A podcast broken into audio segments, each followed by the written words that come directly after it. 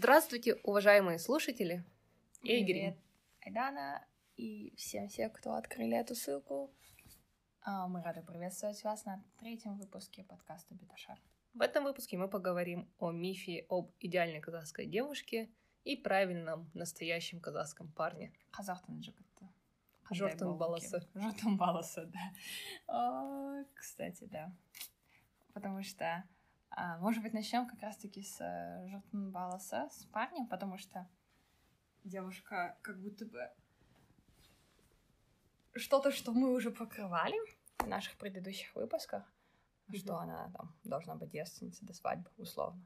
А вот парень — это такая очень интересная, щепетильная тема, которую мало кто обсуждает, потому что, ну, типа, мы же феминистки отстаиваем права девушек, mm-hmm. а мне кажется, многие парни хотят чтобы их тоже по головке погладили за все те проблемы, с которыми они сталкиваются. Кто такой казахский идеальный парень? Первый сын. Могу рассказать, да, про своего старшего mm-hmm. э, брата. Я думаю, что у моего... То есть у меня есть два старших брата, двоюродных, но родных, которые...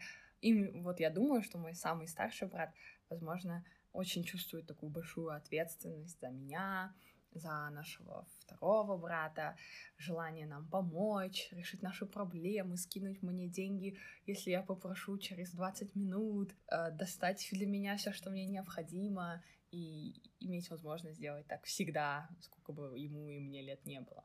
Ну, я так понимаю, что это одно из проявлений той ответственности, которую мы накладываем на идеального казахского мальчика. Вот ты есть, и ты должен нести ответственность за своих младших, за своих старших, за маму, папу, сестру, брата, дедушек, бабушек. И как будто бы, если девочка, у тебя еще есть опция выйти замуж, и если ты живешь э, с родителями в 25, потому что пока не вышел замуж, возможно, где-то это файн, да? На самом деле, мне кажется, даже если парень живет 25 лет с родителями, mm-hmm. потому что еще не женился, это тоже нормально, потому что у нас в целом достаточно сильные связи с семьей, и для многих даже после замужества или женитьбы, достаточно привлекательные, возможно, первые опции — это именно проживание с родителями. Угу. Кстати, вот да, вчера буквально смотрела статистику по э, домохозяйствам, да, households в Казахстане, и получается у нас только один процент домохозяйств имеет главу семьи младше или 25 лет. 99% казахстанских семей имеют главу семьи старше 25 что означает, что мы не съезжаем, наверное, в 23, в 24 жить mm-hmm. отдельно. Но все равно он мне, у меня вот, опять же, да, это бабл, и какие друзья окружают меня, но как будто бы многие мои парни и друзья, они чувствуют на себе вот это купить квартиру и должен там уже получать очень высокую зарплату, обеспечивать семью. Причем это могут быть даже такие намадовские мальчики, которые про феминизм пять лет дебатировали. Намад — это дебатный клуб, из которого мы с Игримой вышли, и который в целом отличается достаточно либеральным подходом Или гендерным как, минимум очень высокой осведомленности да. и про все-все какие-то гендерные аспекты и проблемы. Вот. И как будто бы вот мальчики испытывают такое очень большое давление, что они должны всех обеспечивать, и себя обеспечивать, и будущую семью обеспечивать. Вот, точнее, мы определились с первым критерием идеального казахского парня. Ты должен иметь возможность обеспечить всех. О, мне, кстати, кажется, еще один аспект социальный — это то, что помимо того, что ты должен обеспечивать свою семью, ты должен быть основным кормильцем. Точнее, mm-hmm. ты должен зарабатывать больше. больше, чем твоя жена. Мне кажется, это действительно может быть таким ну, какой-то проблемой даже не только еще иногда для парней, но и для девушек, когда ты начинаешь очень много зарабатывать, ты такая, а как это повлияет на самооценку моего парня, если я сейчас получу очень какое-то высокое продвижение по карьере, повышение, хороший бонус? Что тогда все про него подумают, а не что он под каблук? И второй критерий, который отсюда, наверное, исходит, ты должен быть сильным, эмоционально сильным, физически сильным, но даже, мне кажется, не столько физически сильным, потому что я не столько часто слышу иди отожмись 50 раз и пробеги 2 километра, сколько не ной, ты же пацан, будь сильным, ты же пацан, Чё ты сидишь, грустишь, соберись, ты же пацан. Угу. Что ты как девчонка. И это какое-то странное понимание эмоциональной силы, когда, мол, ничего в жизни тебя задеть не может, угу. ты никогда не грустишь, ты никогда не плачешь, тебя никто не ранит, Ты всегда либо нейтральный, либо веселый, радостный, душа компании. Либо вот тут у меня всплыла третья вещь относительно спорта, как будто бы, возможно, не казахский мужчина, но казахстанский пацан, парень должен погонять, хотеть погонять футбол. У меня появляются эти мысли из таких фраз, которые я слышала от своих парней знакомых, блин, там, типа, эти пацаны странные, даже мы иногда футбол набрать команду не можем.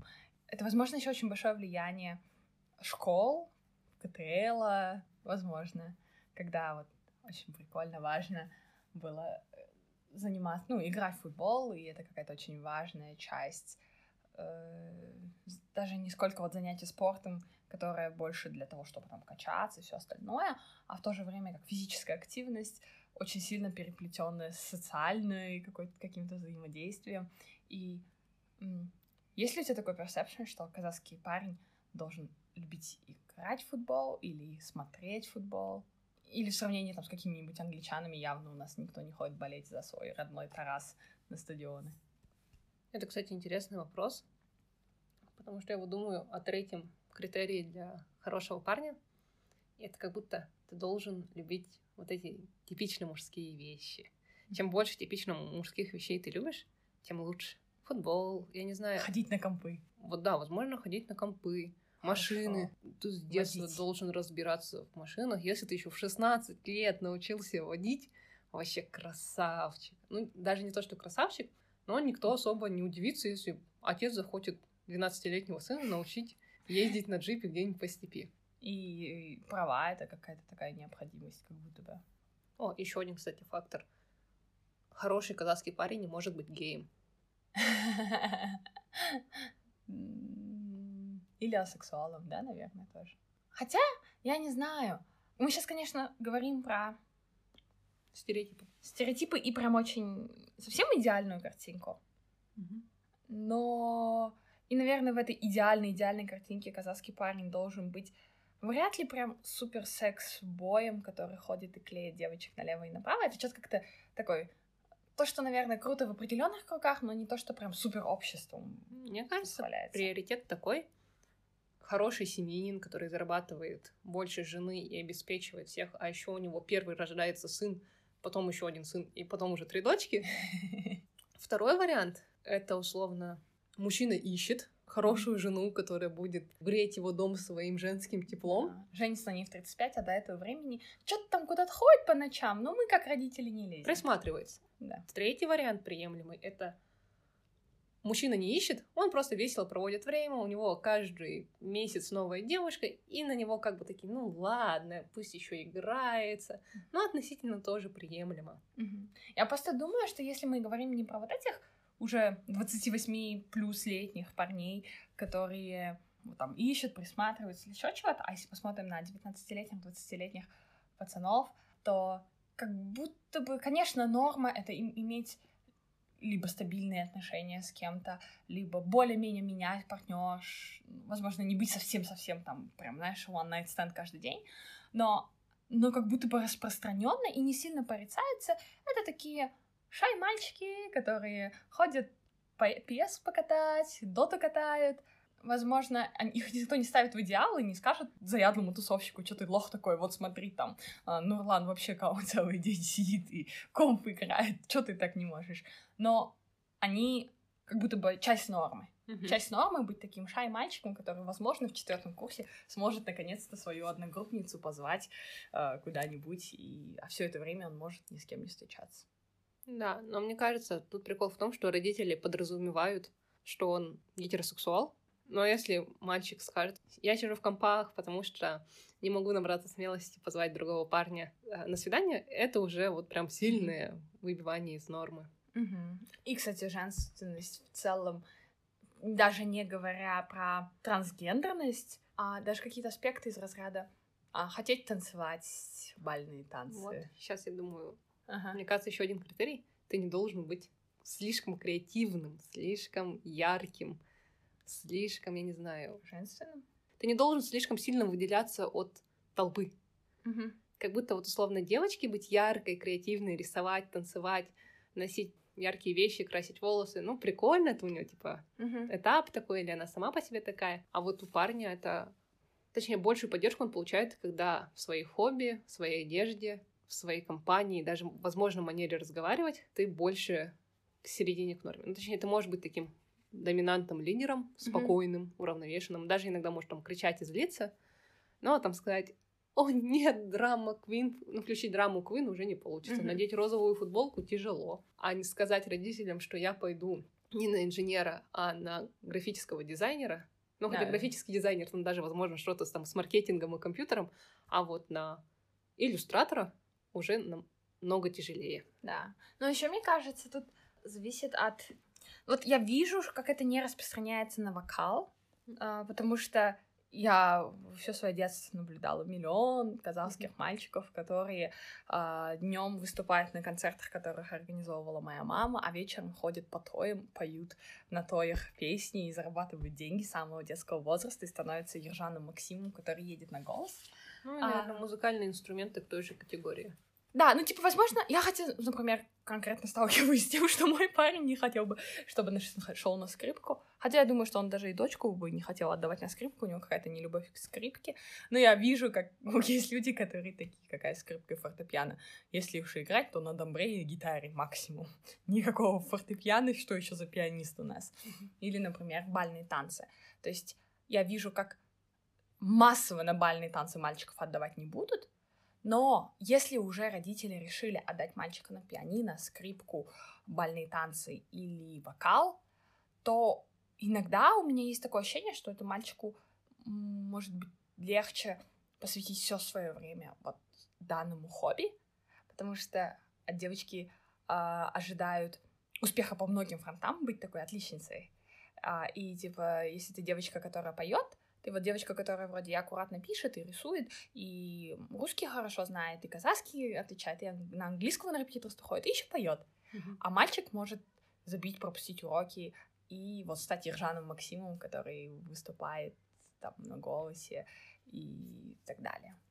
Я, кстати, тут вообще не знаю, если честно, как это работает.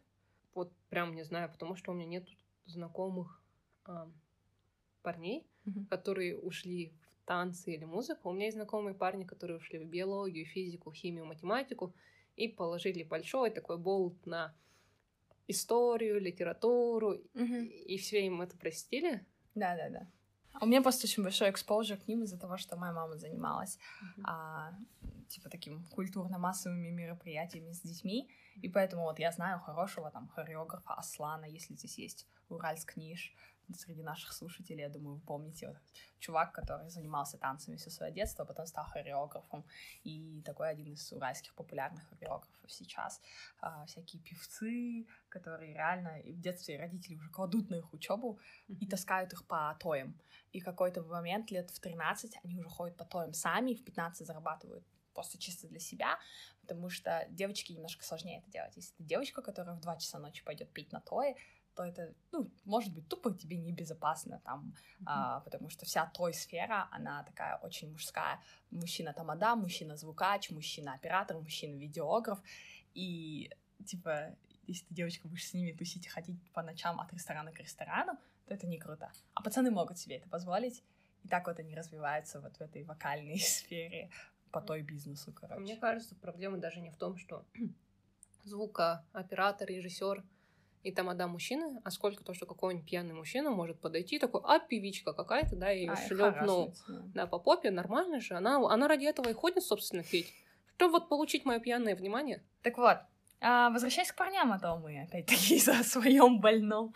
А, еще, мне кажется, очень интересный аспект это должен ли этот парень уметь драться и защитить себя? Должен ли он уметь ходить, уметь ходить? Ходил ли он в школе в какой-нибудь бокс, а, карате, тэквондо, и может ли он за себя постоять, когда на его девушку кто-то шлепнет по попе на свадьбе, и что он сделает в этой ситуации?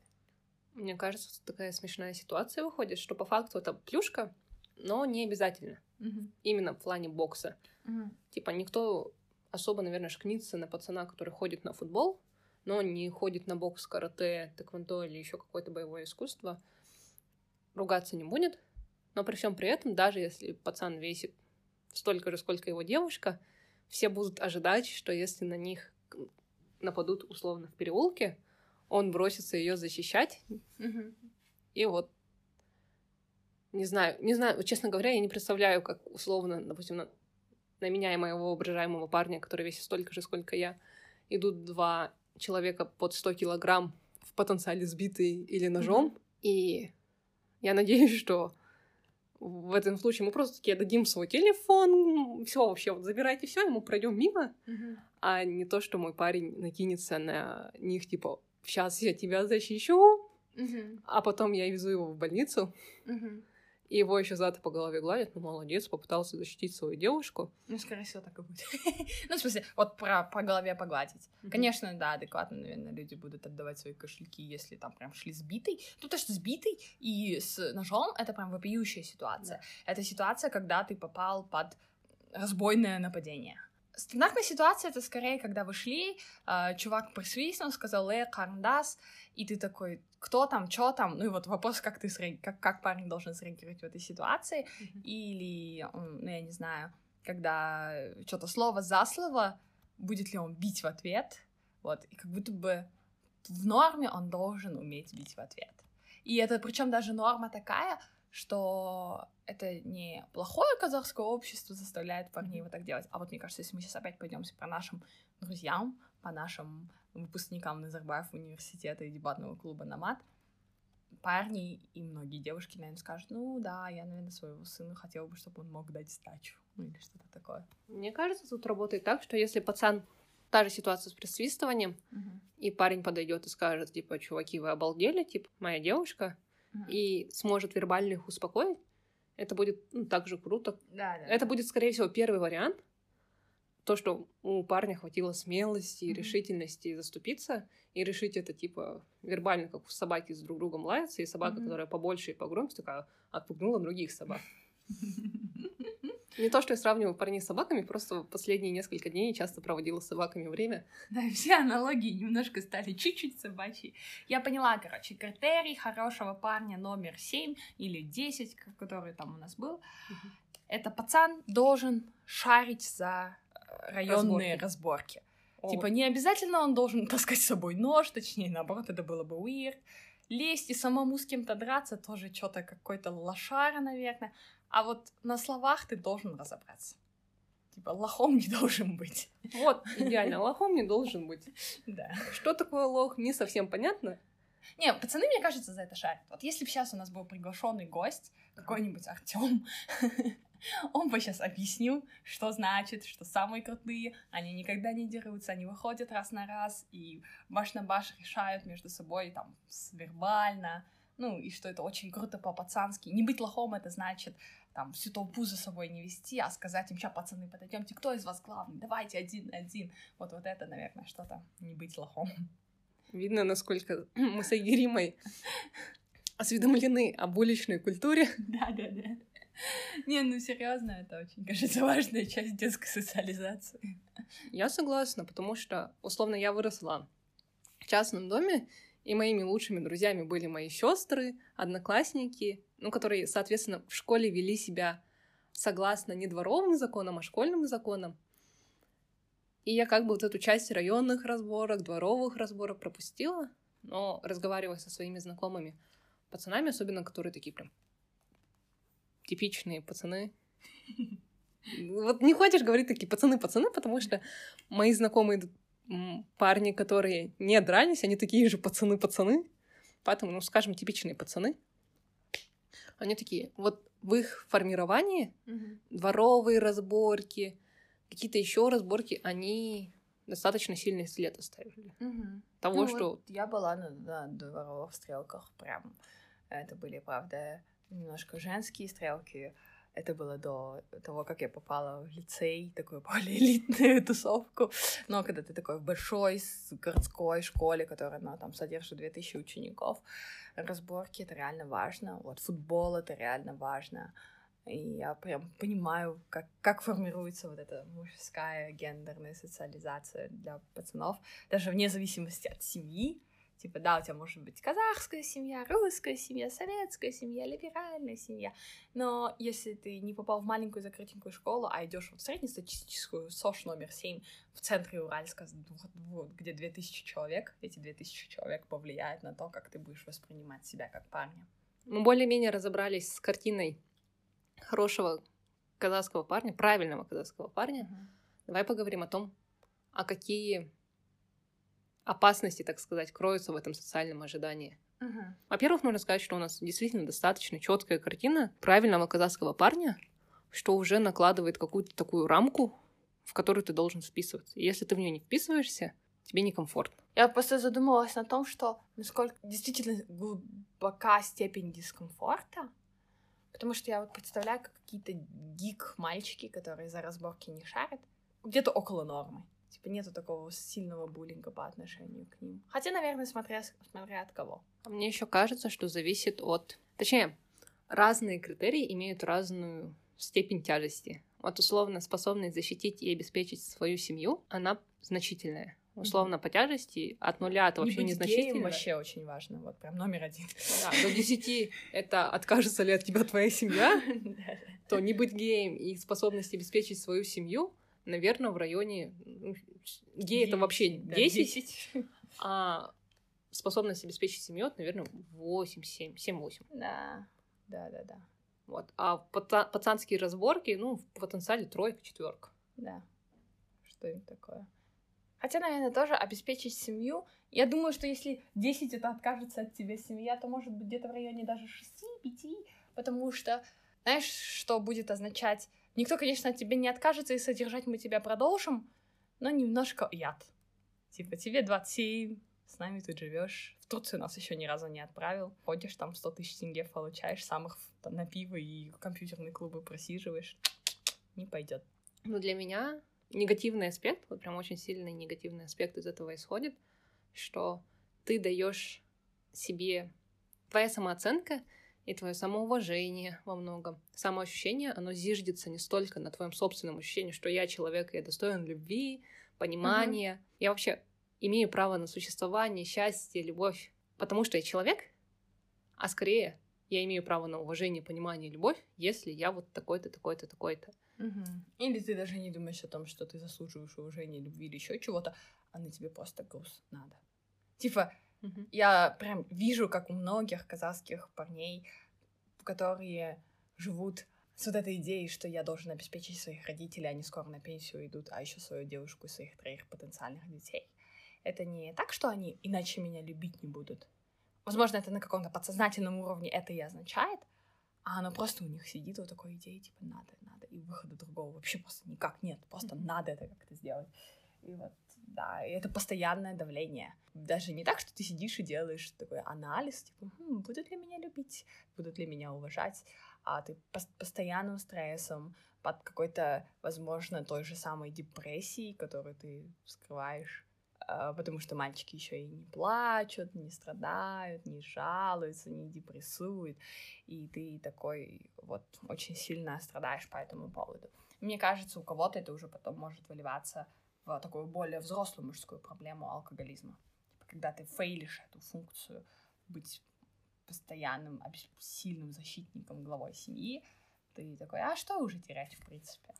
Ну, мне кажется, тут еще даже более системно, угу. то, что помимо того, что ты в потенциале не выполняешь свою основную функцию как человека, что и причем это касается вообще, мне кажется, всех людей, начиная от условно воспитателя в детском саде, который может зарабатывать условно, я не знаю, сколько они зарабатывают, 60, 50, 100 тысяч, до главы компании, который такой, блин, вот у моих друзей, ну, их жены ходят в Прада, а моя ходит в Лакосте. И у тебя нет вот этого инструмента, вторая проблема, у тебя нет инструмента для того, чтобы разгрузить стресс, поплакать, рассказать своей жене, сказать, что сходить типа... К психологу. Сходить к психологу — это вообще типа такой уят для меня уже, я считаю, адекватной реакцией парня, когда он говорит, не-не-не, мне не нужен психолог, у меня все хорошо, я сам разберусь. Я уже такая, ну, типичная реакция. Угу. Но я встречала и агрессию. Да, ты что вообще обо мне думаешь? Да, не пойду. Вообще мы не будем об этом никогда в жизни разговаривать. Угу. Я такая, окей, ладно. Я даже не предлагала тебе ходить к психологу, я просто говорила, что есть психологи, которые, угу. в потенциале могут заниматься такими проблемами. Говорила о таком варианте, но даже открыто не предлагала его. Да, вот, и для меня вот именно поэтому я всегда смеюсь, что в Советском Союзе не было психологов, но роль психологов выполнял гараж с мужиками, мужиками для пацанов, ну, для мужиков, и маникюрщицы, парикмахеры для женщин, короче. Потому что ты приходишь такая на маникюр, и тебе такие, а чё он, а знаешь я, а вот они, и ты что-то рассказываешь, там болтаешься, ты парикмахерши. И вот гараж для муж... с мужиками, это прям кажется реально групповая терапия, которая действительно помогает, наверное, высказать свои эмоции, и алкоголь нужен для того, чтобы снять все эти блоки, которые тебе общество поставило, не жаловаться, не ныть. И да, мы реально приходим к алкоголизму мужчин, к сердечно-сосудистым заболеваниям мужчин, огромным количеством там проблем зависимости и потом уже какими-то побоями. Причем побоями как а кажется... пьяного мужчины женщины, так и женщины со скалкой, которая такая опять набухался скотина. Точнее, это один из многих вариантов, почему человек склоняется к алкоголю или каким-то субстанциям. Угу. Возможно, там это вообще никак не связано с гендером, это связано, да. я не знаю, еще с чем-то. Угу. Но это вот результат того, что человек не может высказать свои эмоции. Даже угу. не то, что он не знает, как это делать. Точнее, помимо того, что он не знает, как это делать, потому что когда тебя в детстве не учили плакать, когда тебя в детстве не учили рассказывать, вообще даже распознавать эмоции. Что учили, тебе запрещали. Да, ну получается, что, соответственно, не учили. Ты даже, ты не только не знаешь, как это делать, ты даже не понимаешь, что это опция. И более того, это не опция, это потребность. А второй аспект, грубо говоря, мне кажется, алкоголизм, субстан- зависимость, закрытость, депрессия — это, так сказать, негативно нацеленный на себя, угу. а у тебя также может быть негатив, нацеленный на других. Которого ты не высказал. Но я даже не совсем об этом, я скорее ага. о том, что вот эта вот позиция главы семьи, что типа все от тебя зависят, и как бы ты, грубо говоря, стоишь выше всех, ага. или ты, по крайней мере, в своей голове пытаешься удержать эту позицию выше всех, и ты потом уйдешь, избиваешь свою жену, орешь на своих детей, орешь на продавщицу в магазине, потому что тебе говорили с детства, что ты такой классный, что ты первый ребенок, что ты вообще наша гордость, любовь, с детства тебя на руках носили, и ты так ожидаешь такого же отношения от всего окружающего мира, а весь окружающий мир не такой и не видит в тебе ничего уникального, и тебя не научили справляться с этой ситуацией, потому что ты же такой уникальный, и ты начинаешь орать, срываться, проявлять неуважение. Это один из вариантов. Второй из вариантов — это того, что ты понимаешь, что твоя жена в потенциале свободный человек, который может также зарабатывать деньги, и вообще она от тебя не зависит, а просто вот рядом с тобой живет, хорошо, если любит, и ты пытаешься удержать ее и, и создать эту иерархию путем насилия. Добавлю еще какие-то, наверное, варианты, что есть те два кейса, которые сейчас Айдана описала, они про то, когда мужчина скатывается в домашнее насилие, сексуальное насилие, физическое насилие, там какое-то чтобы восстановить всю эту систему. А еще, мне кажется, очень важно рассказать про тех мужчин, которые не скатываются ни в какое насилие, кроме как насилие по отношению к себе, и испытывают очень много эмоционального такого давления и насилия от общества, которое считает их слабаками, подкаблучниками, ну вот реально, которые зарабатывают меньше, чем их жены. И под этим я не подразумеваю, что они мужья там, глав каких-то компаний или депутатш, а они, скорее всего, их там жена зауч в школе, а ты там, ну, я не знаю... Э, менеджер в магазине. Менеджер в магазине, продаешь запчасти, там, я не знаю, автомеханик. И ты с какой-то семейной иерархии стал уже ниже по доходам, чем своя жена. И ты можешь быть просто таким очень печальным, грустным человеком, который почувствовал, что зафейлил свою роль. И вот тут интересно, да, что я никогда не знаю, что происходит внутри этой семьи. Типа, они выливаются ли... Не вот этот грустный дяденька, не бьет ли он тоже жену потом. Mm-hmm. Или не бьет ли жена его. Или даже если не бить, то условно обесценивать труд этого мужчины, потому что он зарабатывает меньше жены, это такое же эмоциональное насилие. Угу. Точнее, ты просто обесцениваешь труд, время, которое человек вложил в свою работу. Для меня физическое и эмоциональное насилие это вот прям нет никакой градации, что из них хуже, лучше, угу. выносимее невыносимее, они лежат в одной категории. Угу. Просто одно дело, например. Точнее, например, можно получить пощечину, и я считаю, что пощечина в потенциале менее, даже вот очень... Не столько больно физически, сколько очень-очень больно эмоционально. Я даже не так хотела сказать. А вот, например, мне кажется, что пощечина, она терпимее и от нее легче восстановиться, чем условно от того, когда тебе человек говорит признай, что ты слабый, ничтожный, когда у тебя буквально вырывают твое человеческое достоинство, и от этого намного тяжелее остановиться. Но с другой стороны, если тебя ножом 8 раз порнули, то это прям уголовка для всех. Да, мне кажется, почему просто часто бывает так, что люди подчеркивают именно физическое или сексуальное насилие, потому что это что-то, что может наблюдать и зафиксировать третье стороннее лицо, и отсюда выходят все легальные штуки, когда, ну, типа такие, вот побой, вот доказательства, вот ссадины, вот кожа под ногтями, значит, ты конкретно ее побил. если повезло. Да. А если, ну, даже не в плане то, что его посадят, а в плане хотя бы соседи такие, а, она вышла с синяком. А то, что реально мужика там посадили и сказали, ничтожество ты такое, даже семью прокормить не можешь, мало того, что никто может не подумать, что в этом есть какая-то проблема, так еще и даже если те, кто думает, что это проблема, об этом могут не знать и никак не узнать. Вот. Мы сейчас поговорили о таких очень депрессивных, мне кажется, даже экстремальных каких-то кейсах, хотя непонятно, насколько они экстремальные, потому что все вот это насилие, оно всегда происходит в закрытых системах. Точнее, ты смотришь на семью, она такая идеальная, а потом понимаешь, что там что-то не так. И в целом, мне кажется, со статистикой у нас в этом плане тяжеловато, поэтому непонятно, насколько это распространено или нет, насколько это эксцессы или нет. Но еще один такой более легкий, наверное, негативный аспект такой идеализации какого-то определенного типа парня. Вы же лишаете их радости. Вот, например, надеть розовую футболку, покрасить волосы, пойти попеть, порисовать, подурачиться. Я не знаю, я вот ты просто все перечислила, хотя, возможно, у меня просто парень, который такой, отращу волосы, надену розовую толстовку, попрыгаю на батутах и поиграю щенками. Да, кажется, это... Но я вижу, что есть определенные радости. Я бы не скажу, что парней лишают радостей, но им, возможно, делают э, лимит на то, какие радости им доступны. То есть, типа, им, например, точно разрешают и поощряют футбол, Стрельбу. лес, стри- вот, как это называется? Пейнтбол, Мгм. прям вот это же вообще типа стандартное вот развлечение, пойти побегать в пейнтболе, постреляться команда на команду и в принципе да вот заниматься какими-то вот такими вещами. И мне кажется, в чем ключевое отличие мальчиков от девочек в нашем обществе, в том, что постепенно девочкам последние годы, возможно, еще даже советских времен, ре- ряд вещей, которые для мальчишек девочкам стали доступны. И они даже считаются крутыми. Да, типа, начиная от джинс и кроссовок, типа, а не туфелек и каблуков, заканчивая тем, что девочка физик — это ема, девочка физик, машина, типа, ну вот, просто девочка, которая круто водит машину, молодец, просто офигенная девочка. Девочка, которая всех перестреляла в пейнтболе, машина. Да. Отсылочка к первому выпуску, где мы обсуждаем радикальный феминизм и то, что делает парень, это норма и классно. Да.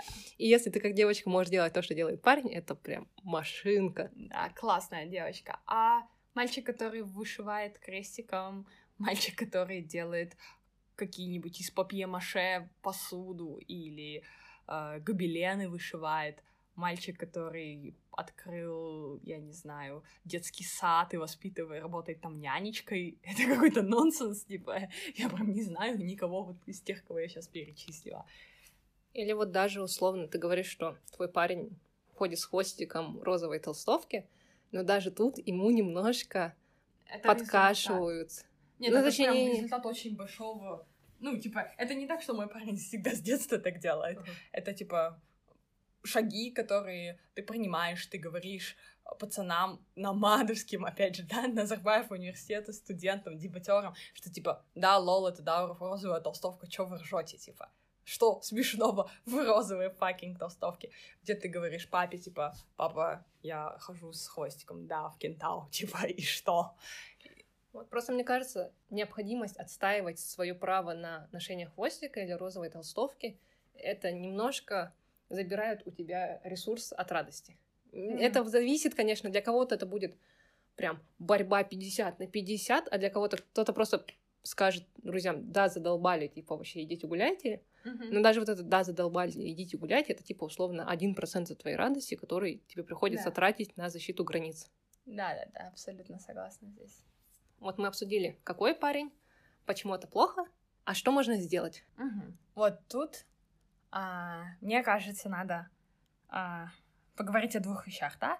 Что делать маленькими мальчиками, на которых, возможно, мы можем как-то глобально повлиять, чтобы предотвратить те самые установки, которые мешают парням.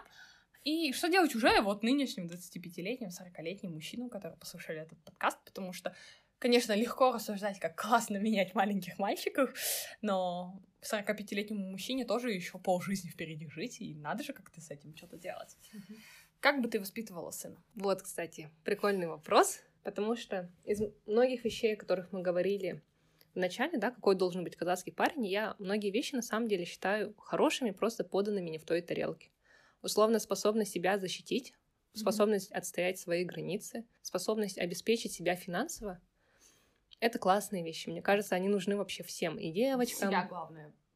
Highlight, ну, про то, что именно себя обеспечить и девочкам, да. и мальчикам. Круто. Вот, потому что, как бы я считаю, что неправильно воспитывать ребенка с идеей того, что ты как инструмент для других людей. А когда ты говоришь, что ты должен обеспечивать своих сестер, жен, родителей, ты уже немножечко относишься к этому человеку как к инструменту, как к объекту функциональному. И тут уже на твое усмотрение. Это не так, что, типа, если ты говоришь, что должен уметь обеспечить себя и защитить себя, ты такой думаешь только о себе.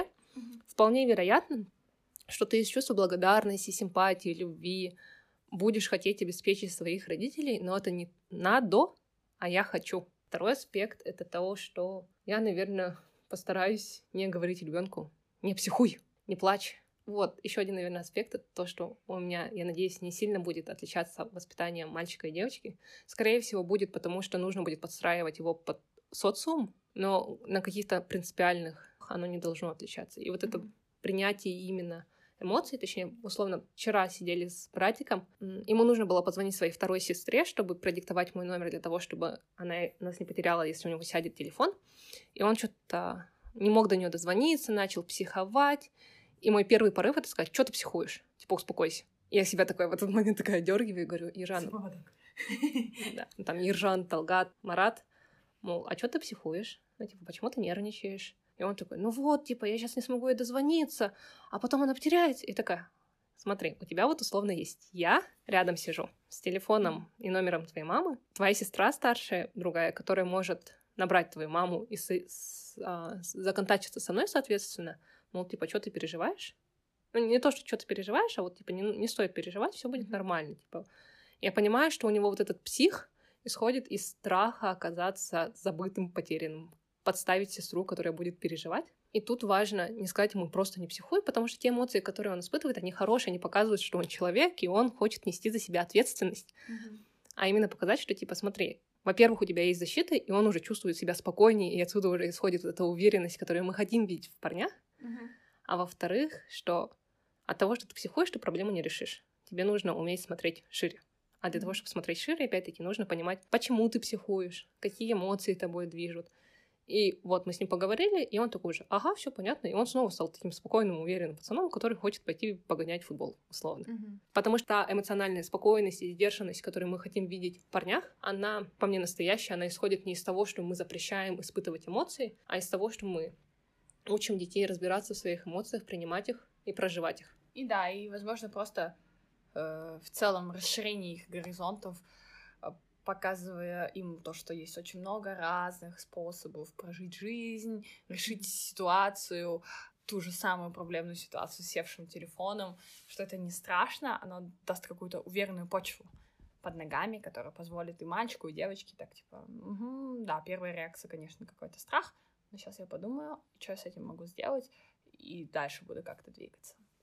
У меня в вопросе, как бы я воспитывала сына, всегда особняком стоит вопрос про обрезание. Это я очень сильно хочу уважать неприкосновенность тела своих детей, не целовать их без спроса, не, не знаю, тискать их, когда они хотят вылезти, не целовать их вот так через силу, чтобы они вытирали мои слюни по всему своему лицу, как это некоторые люди делают, или диктовая, диктуя им, иди сходи и поцелуй Апашку, она же к тебе приехала, обними Апашку, вот, вот это все. При этом я не хочу быть жить с, фанатизмом, да, потому что я понимаю, что, опять же, и мне, и моему ребенку надо жить в обществе.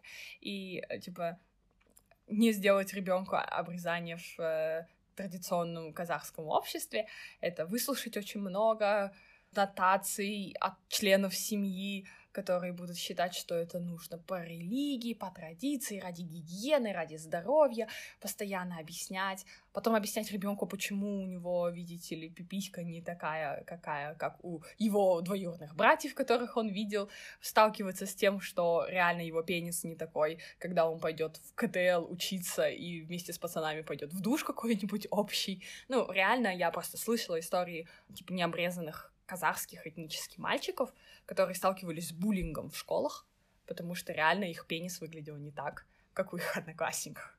Как будто в параллельную вселенную попала. Да, вот мы вульвы не сравниваем. Нет такой возможности. И я вот очень долго думала, потому что я такая, как-то как не хочется, да, вот нарушать вот эту автономность тела ребенка.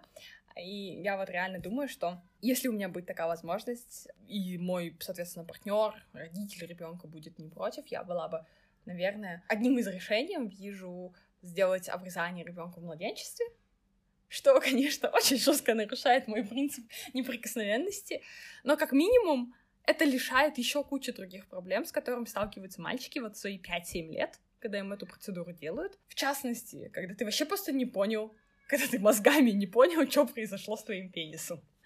Во-вторых, когда тебе начали все обращать внимание на твой пенис и говорить, дай сюда обчу, давать деньги за это тело, и это вообще какой-то ужасный концепт, потому что покажи часть своего тела, и мы дадим тебе деньги. И мальчик просто такой, окей, хорошо, смотрите, пожалуйста, на меня голова, я буду деньги за это получать. Потом вся риторика вокруг этого. Типа, настоящим мужчиной стал. Енді мусульман болды, мусульман болды. Той связанный с тем, что тебя лишили части тела. В общем, да. Если отбросить все стандартные вещи, которым я попытаюсь следовать при воспитании детей любого гендера, который они захотят себе выбрать, хоть макаронный монстр, то конкретно с мальчиками я точно постараюсь каким-то образом избежать вот этого а, массового празднования а, хирургической операции, произошедшего с моим ребенком, для того, чтобы не создавать у мальчика неправильные мысли о том, э, что делает его настоящим мужчиной, что делает его мусульманином, и должно ли вообще что-то делать его мусульманином. А, О, кстати, еще один прикольный, неожиданный аспект обрезания, я просто сейчас вспомнила, то, что в детстве меня чуть не захарасили. Ну, типа, мой ровесник. У него как раз делали обрезание, и мы пришли, как всегда, поздравить его с этим событием, и он ходит в такой своей длинной футболке, потому что штаны одевать больно. И такой, да, находишь, я тебе покажу. Я такая, нет. Он такой, давай покажу. Я такая, не надо. Ну, короче, как-то я отстояла свое право не смотреть на его обрезанный пенис. Вот даже сейчас такая, типа, черт. Да, да, звучит очень неправильное какое-то э, воспитание в мальчиках, центричности вокруг пениса, который вот начинается в эти пять лет и потом еще долгие годы живет в мозгу. Что делать, соответственно, взрослому мужчине, нашим ровесникам, нашим папам, дедушкам, которым тоже реально жить еще долгие годы и как бы прожить им чуть-чуть их. Даже Алекс, собака Айгрима, возмущается тем, что сейчас происходит. Не в плане подкаста, а в плане общества. Такая первый самый простой совет. Поговорите с психологом, даже не идите к нему. Типа не записывайтесь, не обязательно проходите какой-то сеанс, а просто поговорите, посмотрите вообще вам как, чем он занимается, как он работает или она как работает, да. Если что-то, что резонирует с вами, даже не для того, чтобы идти исправлять какие-то свои проблемы, даже не исправлять, а находить инструменты. Потому что психолог вас не исправляет, он дает вам инструменты для того, чтобы вы смогли улучшить свою жизнь. А нет, на самом деле это Алекс не злится, а просто хочет кушать, кажется. И потом уже смотрите, типа, если у вас что-то срезонирует, то можете пойти поболтать об этом. Хотя я поняла, на самом деле, первый мой пункт лежит не в том, чтобы пойти к психологу, а в том, чтобы понять свои, себя и свои эмоции. Да. Что вы испытываете, как вы реагируете на вещи. И это не обязательно, и для этого не обязательно идти к психологу. Вы можете для этого просто вести журнал и такой, типа, что-то я сегодня разозлился, а почему? Вот сегодня не хочу разговаривать с женой, женой или друзьями, почему? Журнал, мне кажется, тоже немножечко сложно. Я прям вижу, как журнал — это такая сразу резкая ассоциация с дневником девочек, которые такие анкета, и взрослый мужик, скорее всего, отторгнет эту практику. Но поговорить, да, возможно, это, это вообще, по идее, глобально плохо, когда роль психолога выполняют другие люди, но просто говорить о своих эмоциях, как можно больше говорить с людьми, которые вас окружают, это точно то, что можно начать делать. Причем, возможно, вы это даже делаете, но забываете о регулярности. Например, когда вы с мужиками выходите в бар или с пацанами выходите выпить пиво, вы делаете групповую терапию по факту. Ну, возможно, вы не все договариваете, но инфакт. И к психологу вы тоже на первый сеанс не придете со всеми своими детскими травмами вы будете годами привыкать к этому психологу, прежде чем рассказать что-то не там важное, ну, к чему вы пока не готовы. Ну, либо вы, как я, в потенциале открытая книга, и можете вывалить на психолога все в первые три сеанса. Как бы нет такого, что кто-то кто-то ходит годами, кто-то сходил на три сеанса и такой, вау, полегчало, круто. Поэтому, мне кажется, если вы у вас есть, по-любому, наверное, у многих из вас есть человек, с которым вы говорите по душам. Но иногда вы забываете о том, что это что-то очень важное для вас, и делаете это раз в полгода раз в год или как получится. И не забывайте, да, вот социализироваться с, не просто с коллегами, которыми вы подписываете бизнес-договоры, не только с э, там пацанами, с которыми вы просто приходите, играете в PS и уходите, а не забывайте социализироваться с теми, с кем вы можете поговорить. А еще из плюшек, точнее, не из плюшек, разговаривать, возможно, стоит не только с со своими друзьями и бизнес-партнерами, с детьми. Дети могут научить вас сумасшедшему количеству вещей о вас, со своими партнерами, будь то девушка, жена, парень, не, не бинарный человек. Потому что иногда, мне кажется, мы даже с партнерами, с людьми, которые должны, не должны, а как бы мы считаем самыми близкими, часто не разговариваем о самом близком для себя. Из позитивных плюшек таких разговоров, помимо того, что вы сами становитесь более осведомленными и спокойными, вы, ну, по крайней мере, я не знаю, мне кажется, ему и Айгрим, и я пользуемся этой плюшкой того, что кто-то что-то говорит, например, блин, устала, или там, что-то настроения нет, и ты такой, а что такое, давай поговорим. И ты такой, у меня тоже такое бывает, и сразу моментальный коннекшн с человеком устанавливается, что может быть классно не только в семье, но и с теми же бизнес-партнерами, потому что это такой... Ты, возможно, поговоришь с этим, а, с этим человеком о том, о чем он ни с кем толком и не разговаривает. Следующий, э, наверное, совет э, это занятие спортом или конкретно боксом, ты имел в виду? Мне кажется, любым спортом, потому что вот это вот невыраженные эмоции, а мне кажется, это основная проблема гендерного воспитания в Казахстане — она имеет тенденцию... Есть потенциально два способа их выразить. Это в первый поговорить, разобраться в них, принять, а второй выпустить их на физическом уровне. Будь то бег, плавание, теннис, бокс, даже стрельба даже. Почему? Потому что, насколько я понимаю, негативные эмоции некоторые наш организм воспринимает так же, как и угрозу, стресс. Типа, я вот вижу льва, и мне нужно, типа, либо бежать, либо атаковать. И вот этот механизм «беги, атакуй», он способствует тому, что мы снимаем этот стресс и выпускаем эти эмоции. И наш организм такой, все, я убежал, мне хорошо, лучше стресс упал. И это опять-таки помогает прочистить голову, избавиться от ненужных вот этих эмоций, стресса и просто, типа, опять-таки законнектиться с какими-то людьми и даже, возможно, получить новый социальный статус, да, вот только будьте очень осторожны, потому что, возможно, в чьих-то головах уже а, ну, сейчас, типа, в Казахстане, ввиду популярности Айдына Рахимбаева, наверное, настоящий казахский мужчина должен пробежать три айронмена, пять марафонов и... Или, как Иржан Симханов, проплыть Ла-Манш и выпустить книгу «Воспитать двух почти что идеальных детей», ну, по крайней мере, мне так кажется. Да, и не, типа, в процессе занятия спортом не навешивайте на себя вот эти новые ярлыки. Типа, если вы не хотите бегать, а вам нравится просто утром делать зарядку, офигенно. Если вы не любите йогу, а какой-то классный блогер сказал, что йога лучший спорт, и вам просто нравится ходить пешком 7 километров в день вместе с собакой, это офигенно. Типа, не думайте то, что вы должны быть первым, сильным и успешным, и еще и в спорте, помимо бизнеса и семьи. Поэтому, да, используйте это как механизм вашей помощи, а не что-то, что вас лишь нагрузит сверху. И даже не обязательно помощи, а потенциальный источник радости. Когда-нибудь сделаю себе дегри Psychology of Happiness. В принципе, наверное, на этом мы будем завершать наш подкаст. А хотя можно последние и завершающие нотки, потому что у меня почти в каждом, после каждого подкаста такое ощущение, что мы такие, Казахстан плохо, вообще все плохо, мужчины несчастные страдальцы, женщины несчастные страдалицы. Но на самом деле... Мы классные. И да, классные тоже нельзя сказать. А сказать о том, что, окей, у нас в нашем воспитании детей есть как какие-то супер негативные вещи, но также очень много позитивных вещей. И мы ни в коем случае не хотим обесценить хорошие аспекты казахстанского воспитания, потому что, условно, того же стремление сделать человека сильным, самодостаточным, это очень похвальное желание.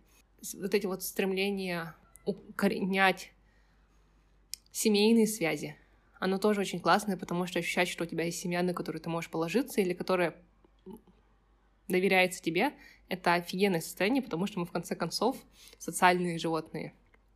Просто все в конечном итоге сводится к тому, как мы это делаем и какие вещи мы ставим на первый план. Да, ставим ли мы эмоциональное спокойствие и уверенность на первый план или непонятное, непонятное понятие мужественности, где ты не плачешь. Да, и если это сейчас слушают наши знакомые, мои друзья, я уверена, братья. что братья, да. Ну, братья, наверное, до них это дойдет только через год, когда у нас будет 3 миллиона подписчиков. А вот сейчас это слушают 20 человек, из которых 18 девочек и два парня, один из них, да, а второй вот этот какой-то неизвестный наш знакомый. Ты можешь написать мне, особенно если у вас всего 20 сейчас. И да, может быть тяжело написать психологу, но я вообще люблю копаться в мозгах людей. Звучит очень угрожающе. Приходите, записывайтесь. Вот, ну а так, да, мне тоже можете написать. Мне кажется, сейчас у нас есть прелесть того, что нас в основном слушают знакомые, и я прям люблю разговаривать со знакомыми. Не обязательно на тему вашего, ваших детских травм, а в плане того, что, типа, можете поделиться своим мнением о наших подкастах или просто поделиться прикольной книжкой, или еще чем-то, потому что это же такой офигенный способ законнектиться с людьми. Вот, так что, как вы видите, мы с Игеримой экстраверты, которые прям жаждут пообщаться. Вот. Поэтому спасибо за внимание. Всем пока! Та-да-дам! А у нас будет на самом деле звук.